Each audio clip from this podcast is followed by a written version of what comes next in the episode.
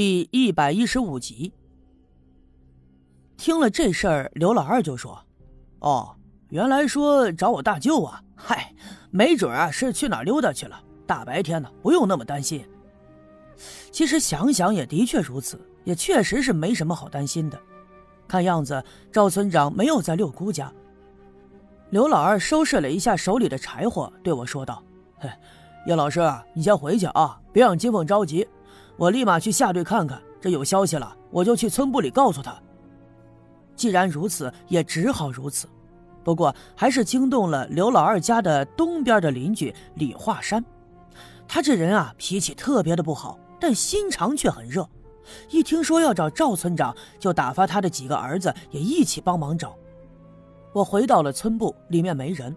其实啊，也是刚才因为听到水井附近有咚咚咚的声响，所以我这精神紧张，思绪混乱。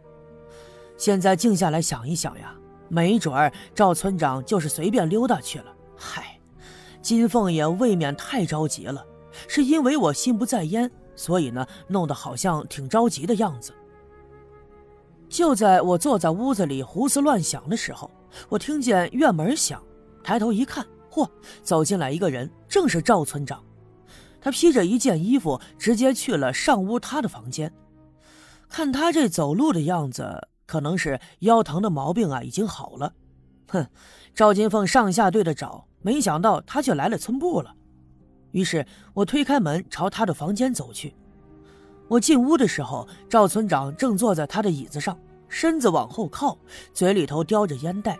眼睛还微微的眯着，正吧嗒吧嗒的抽烟。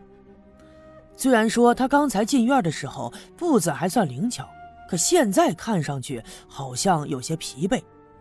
他听见了声音，睁开眼，一见是我，又把眼睛闭上，说道：“啊，是小叶呀，今天没孩子来识字吗？啊，今儿没有，我给他们放了两天假。哦。”赵村长哦了一声，就不再说话了。就在这个时候，外面又呼呼啦啦的走进了几个人。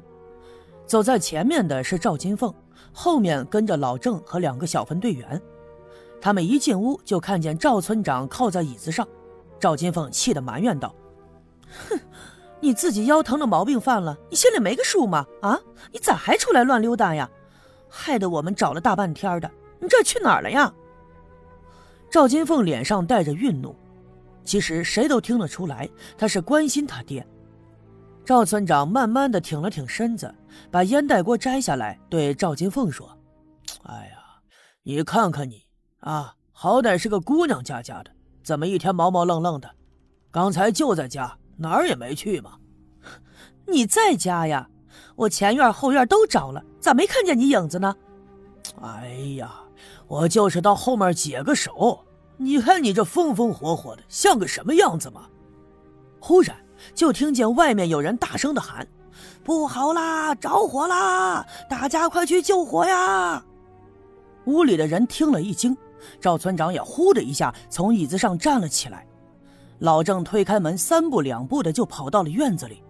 这时候，有个附近的村民慌慌张张的跑了进来，见了老郑就大声的说：“哎呀，不好了！嗯，这南面的青年点起火了，赶紧拿水桶，拿水桶啊！”什么？青年点起火了？不光是老郑，屋里的所有人听了都是大吃一惊。那个青年点自从我搬出来以后就没有人住了，所以这段时间就显得更破烂了。可是这两天刚下了雨，一切都是潮湿的，怎么平白无故的就着起了火来？不过人们没有心思多研究这个，赶紧到一旁的库房里稀里哗啦的拎出了几个水桶。老郑呢，又拽起来一盘绳子，冲在人群的前面，撒腿如飞的就跑了过去。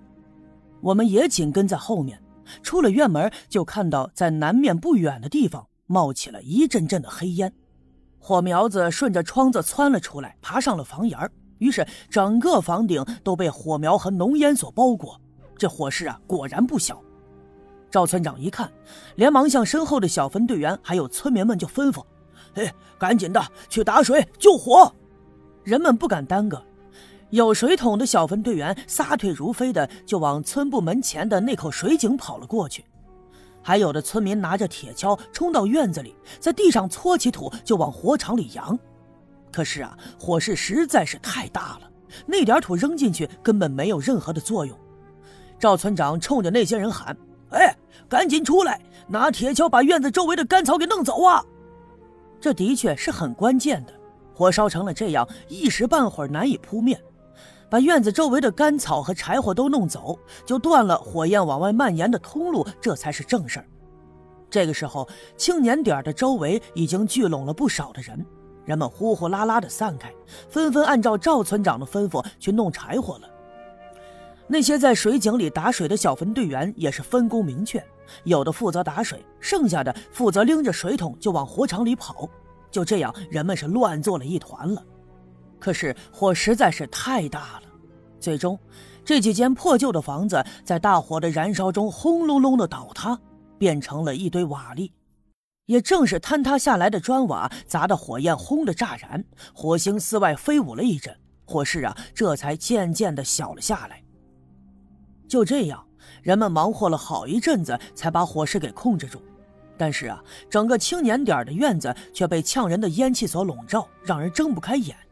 到处都是冒烟的房梁和烧得滚烫的瓦砾，地上满是救火时候泼的水，水里头混合着黑灰，流淌的到处都是，整个院子呀就狼狈极了。人们扑灭了最后的明火，彻底的灭了这场火，但是青年点的院子也没了。赵村长抬脚看了看，裤子上弄了一下子的泥水，他往后退了几步，站在了一块石头上。这时候，老郑带着一个村民就来到了跟前。原来呀，是他最先发现的火灾。这个村民呀叫刘建军，他是来南面的树林里头想捡点干树枝准备过几天在院子里种菜的时候做架条用的。捡了一会儿呢，烟瘾犯了，他打算找个背风的地方歇上一会儿，抽口烟。可当他来到青年点的院门外的时候，刚靠着院墙蹲下，就闻到了一股焦糊的味道。他站起身朝院子里一看，呵，一股青烟就从青年点的屋子里涌了出来。